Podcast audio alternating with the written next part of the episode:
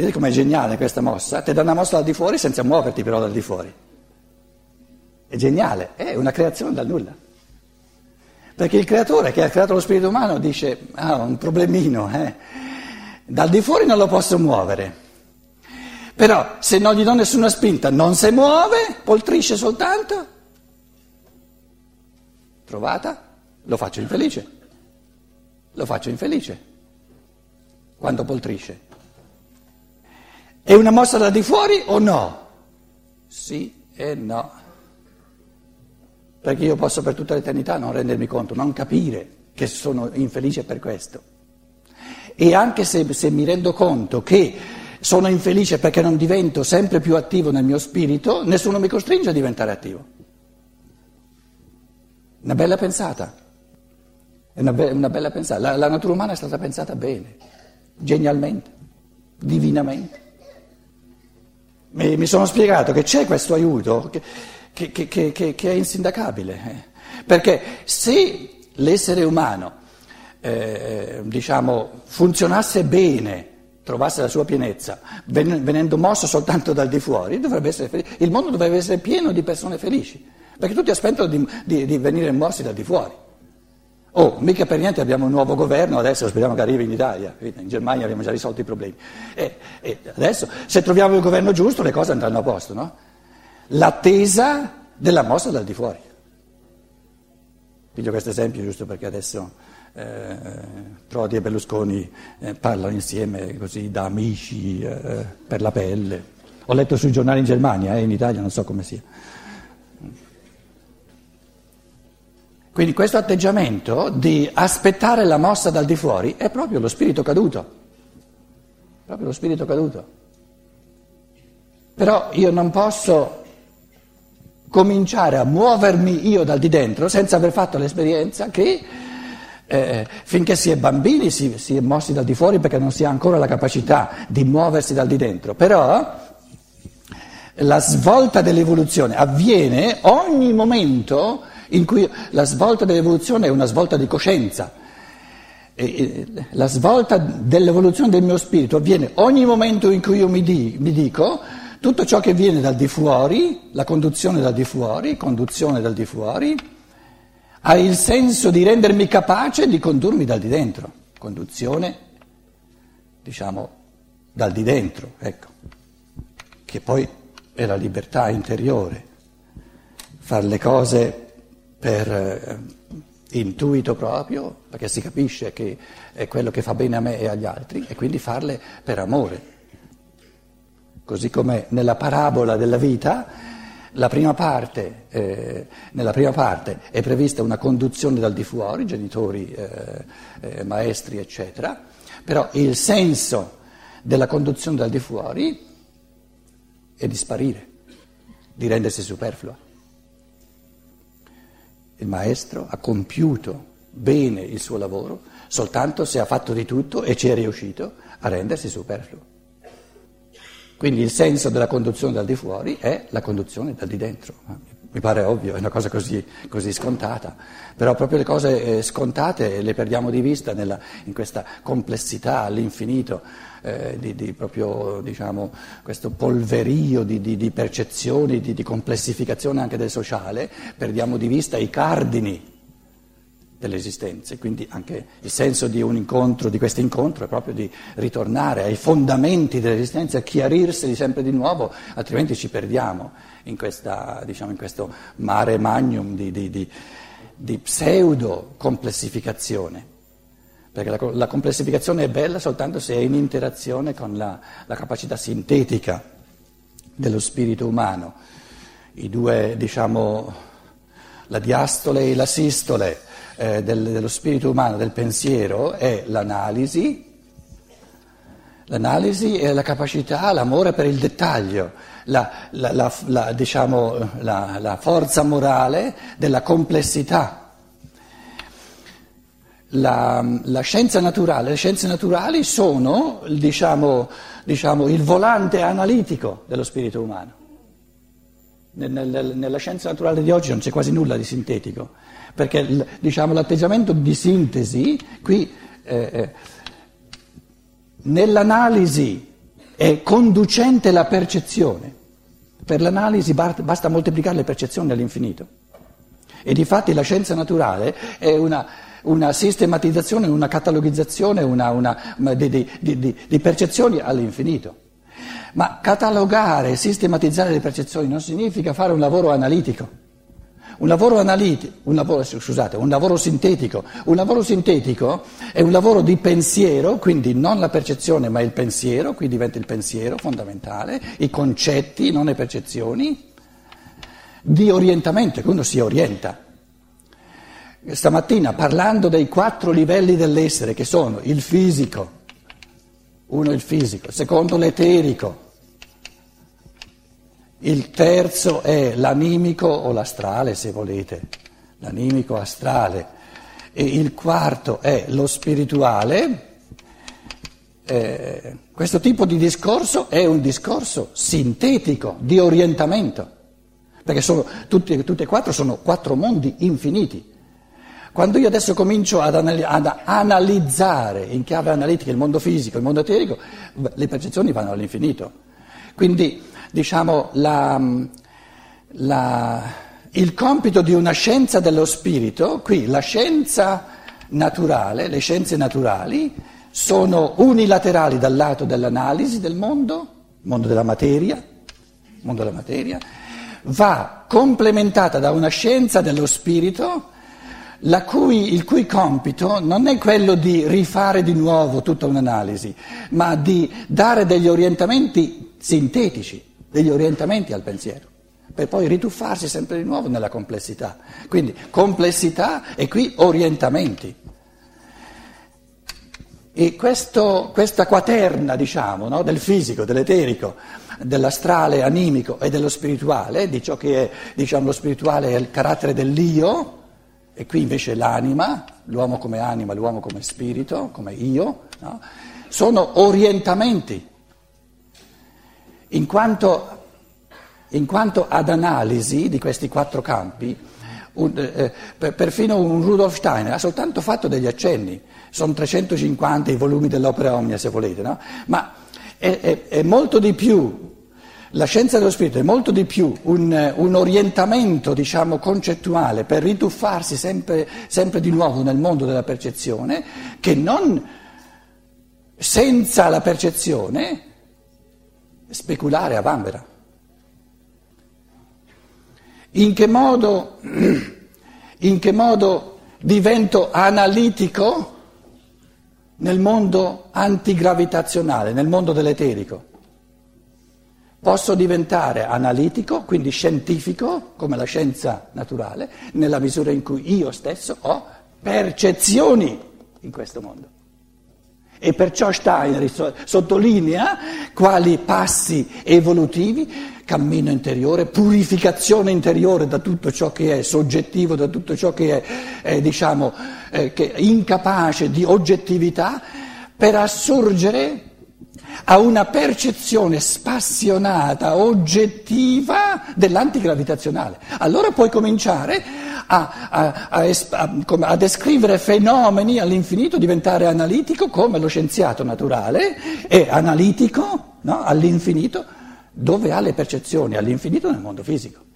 Quindi la prospettiva evolutiva è, è, qualcosa di, di, di meraviglioso. Noi abbiamo un mondo un mondo, tutti, no? gli esseri normali, un mondo di percezione ce l'abbiamo già, il mondo fisico, il mondo materiale, il mondo percepibile eh, a, senso, a livello dei sensi sensitivi.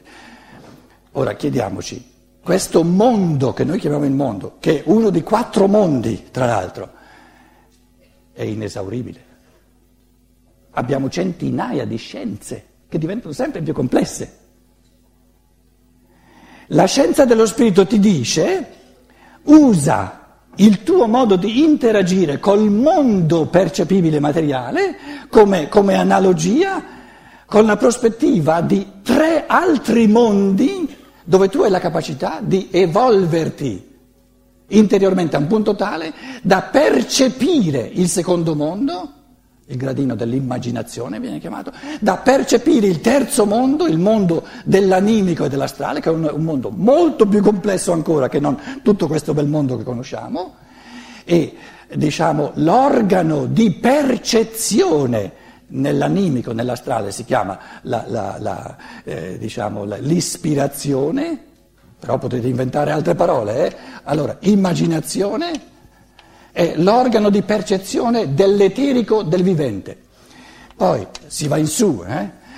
la, l'ispirazione la chiama Steiner, il livello ispirativo della conoscenza è la capacità di percepire direttamente, di, quindi di parlare eh, eh, in conoscenza di causa l'animico e, e l'astrale, e poi il gradino più alto dell'evoluzione possibile allo spirito umano è il gradino di intuizione, però con, con, diciamo, con un significato tecnico, intuizione, di questa parola intuizione che è diciamo, la, la, la, eh, la punta somma del livello intuitivo del pensiero come noi lo conosciamo.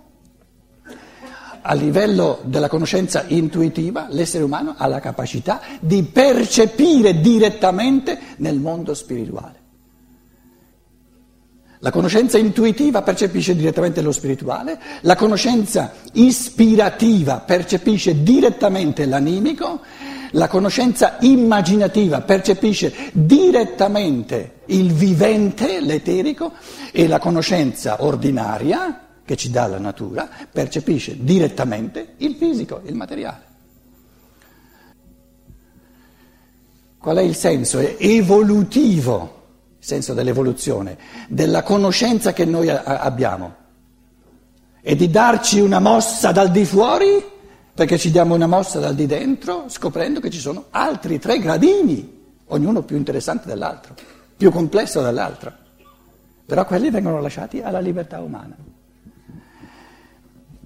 Se qualcuno di noi dice però quello che tu stai dicendo è un po' astratto, allora, la prima cosa che uno può, può fare, se vuole, perché nessuno lo costringe, è di sbirciare un pochino in questo Rudolf Steiner per, per farsi un'idea lui di che cosa questo pinco pallino che si chiama Rudolf Steiner ha da dire, che cosa ti, ti, ti, ti sfiorina, ti, butta fuori, in base alla sua conoscenza eh, immaginativa, poi in base alla sua conoscenza ispirativa quindi qui ti descrive tutto quanto il mondo, il mondo, del vivente, le forze del vivente, come sono in rapporto con i pianeti, eccetera, eccetera, eccetera, la, la settuplicità dei pianeti, po, po, po, poi la conoscenza ispirativa, qui già si, ci si avvicina a essere spirituali, poi la, la, conoscenza intuitiva dove ti parla degli angeli che sono tutti diversi dagli arcangeli, dai troni, terzi, carubini, serafini, eccetera, eccetera, eccetera.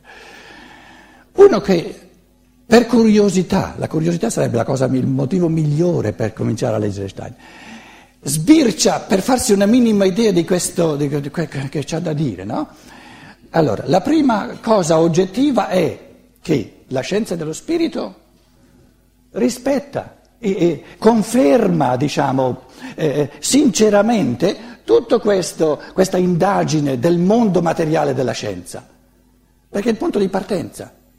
E nella misura in cui la scienza naturale, veramente per sperimentazione, eccetera, no? soprattutto sperimentando, l'esperimento è diventato, ha sostituito l'osservazione. Quando l'essere umano era più ingenuo, osservava, c'era la percezione e poi il pensiero. Invece la, la, una umanità tecnica, progredita tecnicamente, non c'è più, quasi più nessuna osservazione pura di fenomeni naturali, l'esperimento è già una, diciamo, un intervento dell'essere umano nel fenomeno di natura per metterlo un pochino a posto in modo da poter tirare fuori quello che vuole lui. Quindi questo, diciamo, questo mondo delle scienze naturali, di, di, percezione, di sperimentazione, viene eh, eh, eh confermato e l'essere umano si sente dire, usa il tuo modo di interagire col mondo visibile che conosci, percezione e concetto, interazione tra percezione e pensiero e se ti evolvi ulteriormente, se, se, se fai camminare più avanti il tuo spirito, acquisisci la capacità di interagire allo stesso modo, di cominciare a percepire, a percepire l'eterico e a descriverlo. Poi comincia a, a, a percepire i fenomeni dell'anima, i fenomeni del mondo astrale e poi scientificamente descriverli. Che, che, cosa, che cosa rende scientifica la scienza naturale?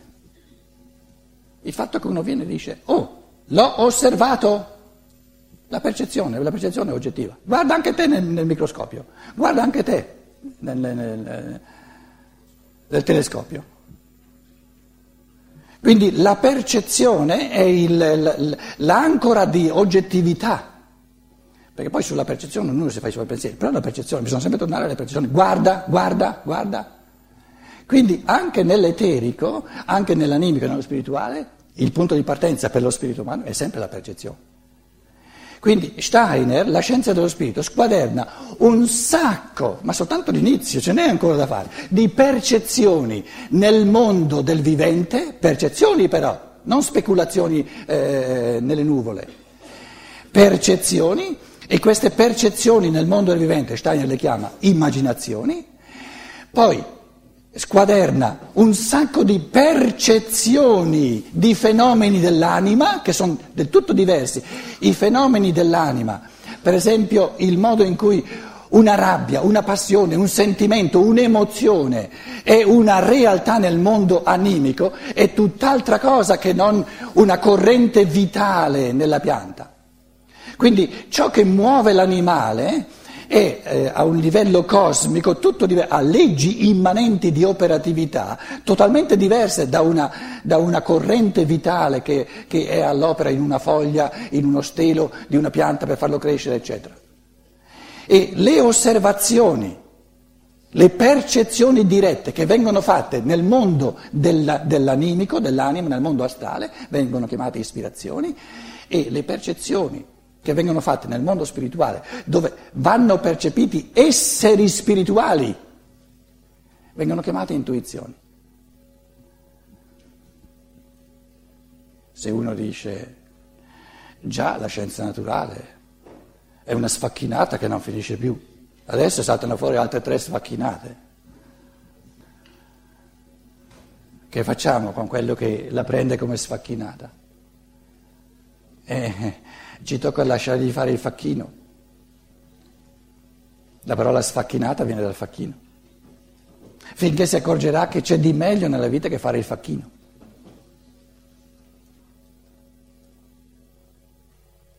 Ma diciamoci sinceramente, com'è possibile questa diciamo, ricerca del mondo, indagine del mondo, com'è possibile sentirla come una sfacchinata?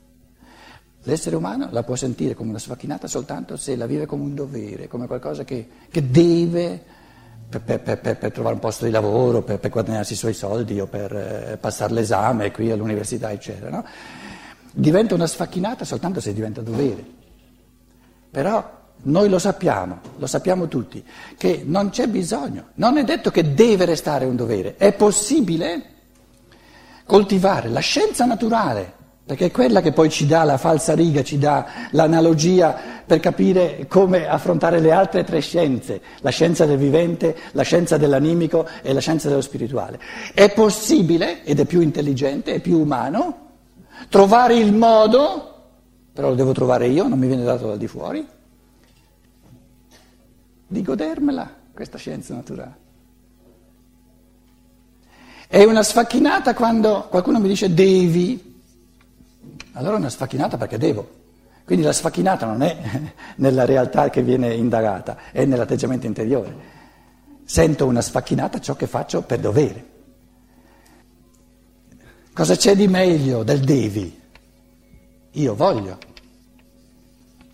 E torniamo allo stesso punto di prima. Come nasce la voglia, la gioia dell'indagine del mondo materiale? Soltanto nella misura in cui mi accorgo che farlo per dovere non mi rende felice. È sempre la stessa struttura. Però devo capire però perché sono infelice. Allora qualcuno viene e dice guarda, rifletti, sei infelice perché tutto ciò che hai fatto finora l'hai fatto chiave, con la chiave del dovere. È questo che, che, non ti rende felice, perché l'essere umano non è stato creato, lo spirito umano non è stato creato per fare ciò che deve, è stato creato per fare ciò che vuole.